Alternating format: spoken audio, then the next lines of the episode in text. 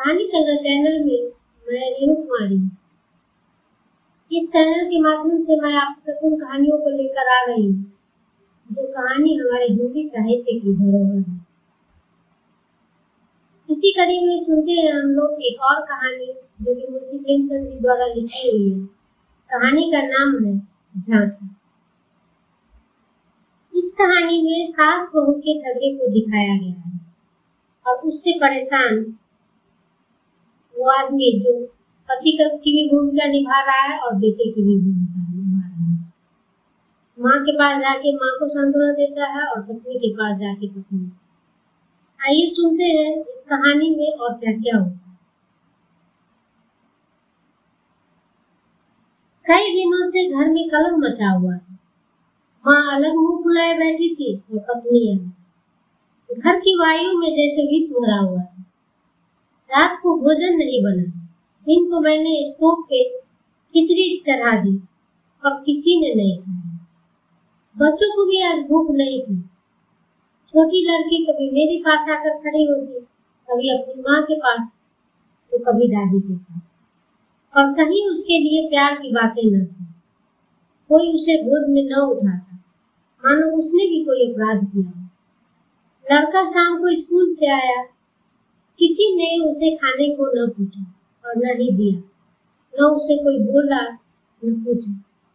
दोनों बरामदे में मन मारे बैठे हुए थे।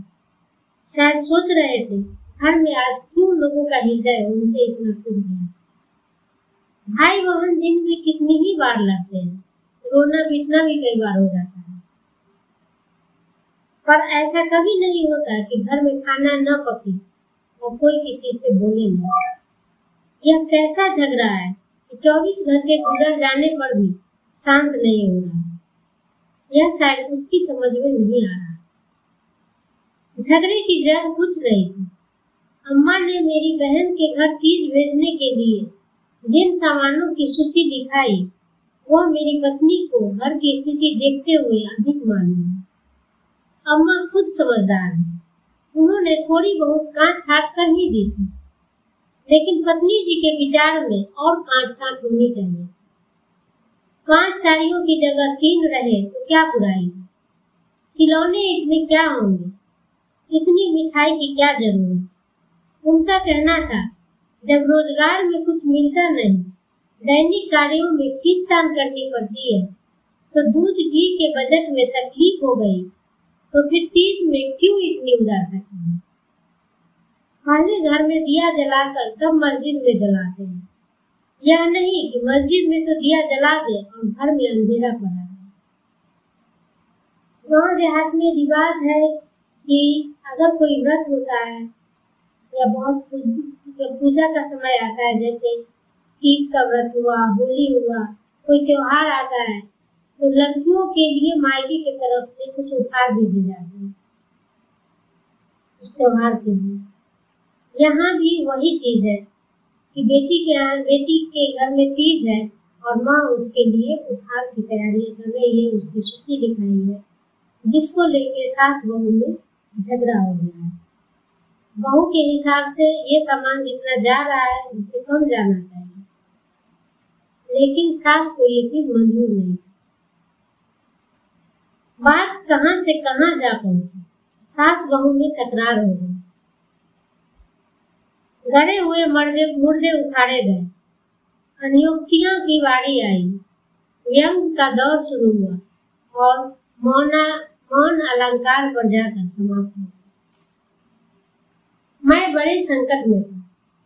अगर अम्मा की तरफ़ से कुछ बोलता हूँ तो पत्नी रोना धोना शुरू कर देती है। अपने नसीबों को कोसने लगती है। पत्नी की तरफ़ से बोलता हूँ तो जन मुरीद की उपाधि मिलती है। इसलिए बारी बारी से दोनों पक्षों का समर्थन करता जाता है। और स्वार्थवश मेरी सहानुभूति पत्नी के साथ ही थी। मेरी सिनेमा का बजट इधर साल भर से बिल्कुल गायब हो गया। पान पत्ते के खर्च में भी कमी करनी पड़ी।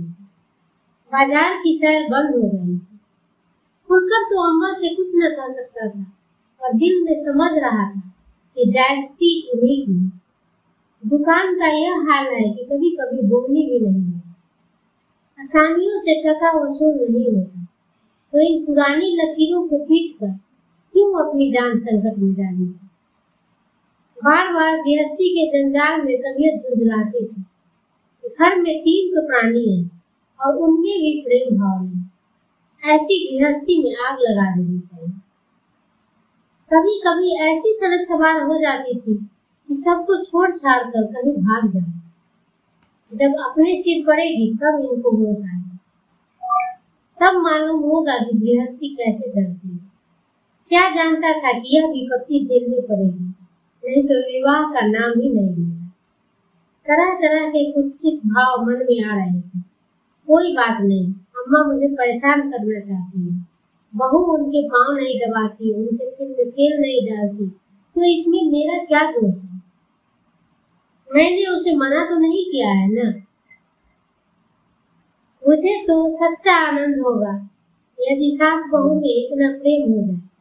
लेकिन यह मेरे बस की बात तो नहीं कि दोनों में प्रेम डालना अगर अम्मा ने अपनी सास की साड़ी धोई है, उनके पाँव दबाए हैं, उनकी घुड़कियाँ खाई है, आज वो पुराना हिसाब बहू से क्यों चुकाना चाह रहे हैं। उन्हें क्यों दिखाई नहीं देता कि जमाना बदल गया है? बहुएँ अब भय व सास की गुलामी नहीं करती। प्रेम से चाहे उनके सिर के बाल लोच लो, लेकिन अगर रौब दिखाकर उन पर शासन करना चाहो तो वो दिन तो लगेगा सारे शहर में जन्माष्टमी का उत्सव हो रहा है। मेरे घर में संग्राम छिड़ा हुआ है। संध्या हो गई थी पर सारा घर अंधेरा पड़ा हुआ नहुसत छाई हुई थी। मुझे अपनी पत्नी पे गुस्सा आया। है लड़ती हो तो लड़ो, लेकिन घर में अंधेरा क्यों कर रखा जाकर कहा, क्या आज में घर, आज, क्या आज घर में चिराग न जलेंगे? पत्नी ने मुँह फुलाकर कहा, जला क्यों नहीं लेते? तुम्हारे हाथ नहीं है मैंने मना तो नहीं किया है। मेरी देह में आग लगी, बोला तो क्या जब तुम्हारे चरण नहीं आए थे, तब तो घर में चिराग नहीं जलते थे? अम्मा ने आग को हवा दी। नहीं, तब सब लोग अंधेरे में ही पड़े रहते थे। पत्नी जी को अम्मा की स्टिकनी ने जामे से बाहर कर दिया। बोली, जलाते होंगे मिट्टी की कुप्पी लालटेन तो मैंने नहीं देखी। मुझे भी इस घर में आए दस साल हो गए। मैंने डांटा अच्छा चुप रहो। बहुत बढ़ो नहीं। ओहो तुम ऐसे डांट रहे हो जैसे मुझे मोर खरीद कर लाए मैं कहता हूँ, चुप रहो। क्यों चुप रहूँ? अगर एक कहोगे तो दो सुनोगे। इसी का नाम पतिव्रत है। जैसा मुँह होता है, वैसे ही बीड़े मिलते हैं। मैं परास्त होकर बाहर चला आया। और अंधेरी कोठरी में बैठा हुआ, उस मनहूस घड़ी को कोसने लगा। जब इस कुलक्षणी से मेरा विवाह हुआ। इस अंधकार में भी दस साल का जीवन, सिनेमा चित्रों की भांति मेरी स्मृति नेत्रों में के सामने दौड़ रही। उसमें कहीं प्रकाश की झलक नहीं थी कहीं स्नेह की मृदुता नहीं सहसा मेरे मित्र पंडित जयदेव जी ने द्वार पर पुकारा। अरे, आज ये अंधेरा क्यों कर रखे हो जी? तो सोचता ही नहीं, कहाँ हो? मैंने कोई जवाब न दी।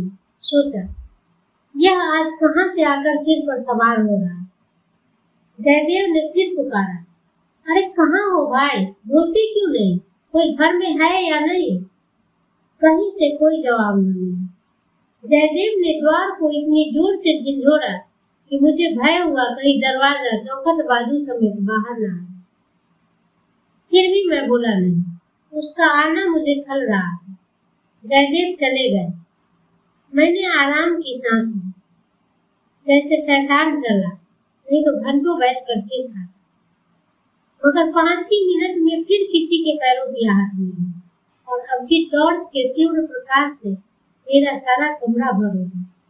जयदेव ने मुझे बैठे देखकर कुतूहल से पूछा, तुम कहाँ गए थे? घंटों चीखा, किसी ने जवाब तक न दिया। यह आज क्या मामला है? चिराग क्यों नहीं है? मैंने बहाना किया। क्या जाने, मेरे सिर में दर्द था। दुकान से आकर लेटर तो नींद आ और सोए तो घोड़ा बीच मुर्दों से शर्त लगा हाँ यार, नींद आ गई। मगर घर में चिराग तो जलाना चाहिए। या उनका रिप्लेसमेंट बुक कर दिया आज घर में लोग व्रत से हैं। न हाथ खाली हाथ खाली नहीं होगा खैर चलो, कहीं झांकी देखने चलते हैं। सेठ भूरे लाल के मंदिर में ऐसी झांकी बनी है कि देखते ही बनता है। ऐसे शीशे और बिजली के सवाल सजाए हैं कि आँखें झपक उठती हैं। अशोक के स्तंभों में लाल, हरी, नीली बत्तियों की अनोखी बहार है। सिंहासन के ठीक सामने ऐसा फुवारा लगाया है कि उसमें से गुलाब जल की फुहारे निकल रहे मेरा तो चोला मस्त हो गया। सीधे तुम्हारे पास दौड़ा आ रहा हूँ। बहुत झांकियाँ देखी होगी तुमने, लेकिन यह और ही चीज़ है। आलम फटा पड़ता है। सुनते हैं, दिल्ली से कोई चतुर कारीगर आया है। उसी की यह करामा मैंने उदासीन भाव से कहा, मेरी तो जाने की इच्छा नहीं है भाई, सिर में ज़ोर का दर्द है। तब तो तुम ज़रूर चलो, दर्द भाग न जाए तुम तो यार बहुत दिख करते हो। इसी मारे मैं चुपचाप पड़ा था कि किसी तरह यह बला करे लेकिन तुमने सिर पर सवार होकर मुझे जगाई दी। कह दिया, मैं नहीं जाऊँगा। और मैंने कह दिया, मैं ज़रूर लेकर जाऊँगा। मुझ पर विजय पाने का मेरे मित्रों को बहुत आसान नुस्खा याद है मुँह हाथा पाए ढींगा मोस्ती। फल धप्पा में किसी से पीछे रहने वाला नहीं है। लेकिन किसी ने अगर मुझे गुदगुदाया तो मैं परास्त हो रही फिर मेरी कुछ नहीं चलती। मैं हाथ जोड़ने लगता हूँ, गिड़ियाने लगता हूँ और कभी कभी रोने लगता हूँ। जयदेव ने वही नुस्खा आजमाया और उसकी जीत हुई संधि की शर्त ठहरी कि मैं चुपके से झांकी देखूँ चला जाऊँ। सेठ बूढ़े लाल उन आदमियों में से है जिनका प्रातः को नाम ले लो तो दिन भर भोजन नसीब नहीं उनके मक्खी चूस पने की सैकड़ों ही दंत कथाएँ नगर में है। कहते हैं कि एक बार मारवाड़ का एक भिखारी उनके द्वार पर डट गया कि भिक्षा लेकर ही जाओ सेठ जी भी अड़ गए कि भिक्षा न दो, चाहे कुछ भी हो मारवाड़ी उन्हीं देश का था, उन्हीं के देश का था। कुछ देर तो उनके पूर्वजों का बखान करता रहा, फिर उनकी निंदा करने लगा, अंत में द्वार पर लेट गए सेठ जी ने रत्ती भर भी परवाह न भिक्षुक भी अपनी धूम का पक्का था। सात दिन द्वार पर दे दाना पानी करा रहा और अंत में वही मर गया। तब सेठ जी पसीजे और उसकी क्रियाकर्म इतनी धूमधाम से की कि बहुत कम को नसीब हो एक लाख ब्राह्मणों को भोजन कराया और लाख की उन्हें दक्षिणा में दिया भिक्षु का सत्याग्रह सेठ जी के लिए वरदान हो गया। उनके अंतकरण में भक्ति के जैसे स्रोत खुल गए अपनी सारी संपत्ति धर्मार्थ अर्पण की हम लोग ठाकुर द्वारे में पहुँचे। तो दर्शकों की भीड़ लगी हुई। कंधे से कंधा मिलता चलता था। जाने, आने और जाने का मार्ग अलग तो था, फिर भी हमें आधे घंटे के बाद भीतर जाने का अवसर मिला। जयदेव सजावट देख देख कर लोट पोट हुए जा रहे थे। और मुझे ऐसा मालूम होता था कि इस बनावट और सजावट के मेले में कृष्ण की आत्मा कहीं खो गई। उनकी वह रत्न जटित बिजली सी जगमगाती मूर्ति देखकर मेरे मन में ग्लानी उत्पन्न हुई। इस रूप में भी प्रेम का निवास हो सकता है? हमने तो रत्नों में दर्द और अहंकार ही बढ़ा देखा। मुझे उस वक्त यह याद न रहा यह एक करोड़पति सेठ का मंदिर है। और धनी मनुष्य धन में लौटने के बाद वाले ईश्वर की ही कल्पना कर सकता धनी ईश्वर में ही उनकी श्रद्धा हो सकती है। जिसके पास धन नहीं, वह उनकी दया का पात्र हो सकता है। श्रद्धा का मंदिर में जयदेव को सभी जानते हैं। उन्हें तो सभी जगह सभी लोग जानते हैं। मंदिर के आँगन में संगीत मंडली बैठी हुई। केलकर जी अपने गंधर्व विद्यालय के कई शिष्यों के साथ तंबूरा लिए बैठे थे पखावज सितार सरूर वीणा और जाने कौन कौन सी बातें जिनके नाम भी मैं नहीं जानता। उनके शिष्यों के पास था। कोई गीत बजाने की तैयारी में था। जयदेव को देखते ही केलकर जी ने पूछा, मैं भी तुफैल में जा रहा था। एक क्षण में गीत शुरू हुआ समा बंद गया। यहाँ इतना शोरगुल था कि धूप की आवाज़ भी न सुनाई दी। वहाँ जैसे माधुर्य के उस प्रवाह में सब किसी को अपने में डूबो लिया। जो जहाँ था, वही मंत्र मुग्ध था मेरी कल्पना कभी इतनी सचित्र और सजीव न थी। मेरे सामने न वह बिजली की जगह चौंक थी न वह रत्नों की जगमगाहट न वह भौतिक विभूतियों का समान। मेरे सामने वही जमुना का तट था। गुण लताओं का घूंघट मुँह पर डाले। वही मोहिनी गौए थी, वही गोपियों की जल प्रिय वही वंशी की मधुर ध्वनि, वही शीतल चांदनी और वही प्यारा नंद जिसकी मुख छवि में प्रेम और वात्सल्य की ज्योति जिसके दर्शनों ही से हृदय निर्मल हो मैं इसी आनंद विस्मृति की दिशा में था कि कंसर्ट बंद हो गया और आचार्य केलकर ने एक किशोर शिष्य के शिष्य ने गुरपद गाल अलापना शुरू की कलाकारों की आदत है कि वह शब्दों के को कुछ इस तरह तोड़ मरोड़ देते हैं कि अधिकांश सुनने वालों की समझ में नहीं आता कि वह क्या रहा इस गीत का एक शब्द भी मेरी समझ में नहीं आया। लेकिन कंठ स्वर में कुछ ऐसी मादकता भरा लालित था कि प्रत्येक स्वर मुझे रोमांचित कर देता। कंठ स्वर में इतनी जादू भरी शक्ति है इसका मुझे अनुभव है। मन में एक नए संसार की सृष्टि होने लगी। जहाँ आनंद ही आनंद, प्रेम ही प्रेम, प्यार ही प्यार है। ऐसा जान पड़ा, दुख केवल चित्त की वृत्ति है। सत्य है केवल तो वह है आनंद।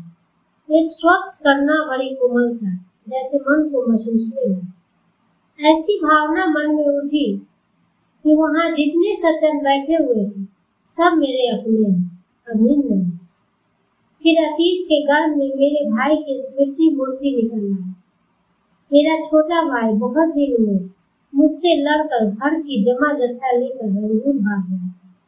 और वही उसका देहांत हो गया। उसके पाश्विक व्यवहारों को याद करके मैं उन्मत्त हो उठता था। उसे जीता पा जाता तो शायद उसका खून पी जाता। और इस समय उस स्मृति मूर्ति को देखकर मेरा मन जैसे मुखरित हो उठा।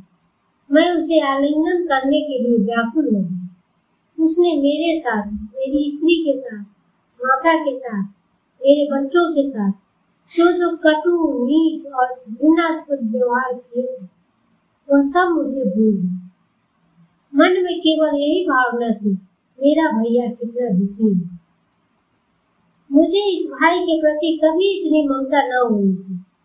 फिर तो मन की वह दशा हो गई, जिसे विह्वलता कह सकते हैं। शत्रु भाव जैसे मन से मिट गया। जिन जिन प्राणियों से मेरा बैर भाव था, जिनसे गाली गलौज, मारपीट, मुकदमेबाजी सब कुछ हो सकी, चुकी थी। वह सभी जैसे मेरे गले में लिपट लिपट था हंस रहे फिर पत्नी की मूर्ति मेरे सामने आ खड़ी वह मूर्ति जिसे दस साल पहले मैंने देखा था। उन आँखों में वही विकल कंपन था, वही संदिग्ध विश्वास। कपोलों पर वही लज्जा लालिमा, जैसे प्रेम के सरोवर से निकला हुआ कोई कमल पुष्प वही अनुराग, वही आवेश, वही उन्माद, वही याचना भरी उत्सुकता, जिससे मैंने उसे न भूलने वाली रात को उसका स्वागत किया। एक बार फिर मेरे हृदय में जाग हाँ। स्मृतियों का जैसे स्रोत सा खुल गया जी, ऐसा तरबा इसी समय जाकर पत्नी के चरणों पर सिर रगड़ कर रो और रोते रोते बेसुध हो गए। मेरी आँखें सजल हो गई। मेरे मुँह से जो कटु शब्द निकले थे, वह सब जैसे मेरे ही हृदय में गड़ने लगे। इसी दशा में जैसे ममता मई माता ने आकर मुझे गोद में उठा लिया बालपन में जिस वात्सल्य का आनंद उठाने की मुझमें शक्ति न थी, वह आनंद आज मैंने उठाया गाना बंद हो गया। सब लोग उठ उठ कर जाने लगे। मैं कल्पना सागर में ही बैठा रहा सहसा जयदेव ने पुकारा, चलते हो या यही बैठे रहो।